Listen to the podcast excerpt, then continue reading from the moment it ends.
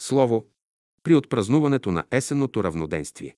Обични братя и сестри, пред нас е новата учебна година. Какво носи тя за учениците? Нови откровения, нови опитности и знания, нови задачи. Пътят на ученика е като зазоряване от светлина към светлина, от знание към знание. Божественото учение е зов към учениците в света. Те не са много. Не е до множеството, а до съзнанието. Учителя казва, мене ме интересуват учениците. За старозаветните, новозаветните и праведните има кой да се интересува. Идеите слизат от Божествения свят с голям капитал, с голямо богатство и сила. Те са обкръжени с ореола на небесния живот, имат обаяние и власт над човешките души. Опасността седи в това. Злото иска да ги обсеби и да използва тяхната сила и богатство. Затова невидимо воинство ги пази и съхранява. Наистина, в тази борба се дават жертви, но идеите всякога извършват благословената си работа. Това са мощни вълни, които и да да повдигнат човешките души. Всяка жертва за тях и всяко страдание носят благословение за всички. Учениците имат задача да приемат Словото и да го предадат на своите братя. Това те правят не само с думи, но с живота и делата си, с работата си. Ученикът се моли тъй, да се освети името Твое. С това той утвърждава единството си с Бога. Да дойде царството Твое. Ученикът работи за идването на Царството Божие на земята и всеки, който дойде в допир с него, трябва да почувства Царството Божие. Да бъде волята Твоя. Ученикът изучава и пази свято завета Божий, неговите закони и наредби. Мислите ли за Бога, мислите и за човека.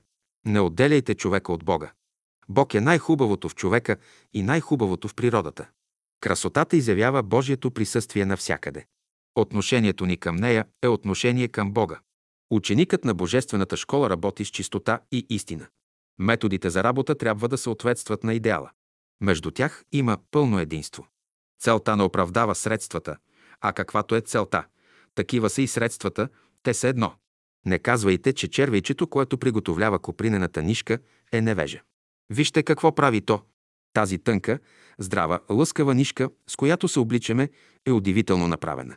Невежество е да се отрича разумността в природата, която срещаме на всяка крачка. Човек трябва да я изучава и да бъде в съгласие с нея. Изучаването на природата води към великата разумност. Следователно, науката е път към Бога. Ние не спорим за вярвания. Христовото учение е живот, а не вярване. Този живот ние обичаме и търсим.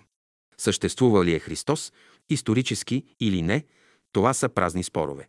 Христос е живот. Той е бил, той е сега, той е всякога. Към този живот ученикът се приобщава със смирение, търпение и постоянство. Това е пътят. Учението на учителя е Христовото учение. Това е школата на Христа. Мисълта на учителя е огън от алтаря на Всевишния. Тя запалва нашата мисъл и в нас се раждат идеите и мислите на вечния живот. Един ден ще се върнем на Слънцето, откъдето сме излезли. Пазете връзката си с Слънцето. Светлината е космическият кораб, с който пътуват душите. С него ще се върнем ние в дома на нашия небесен баща.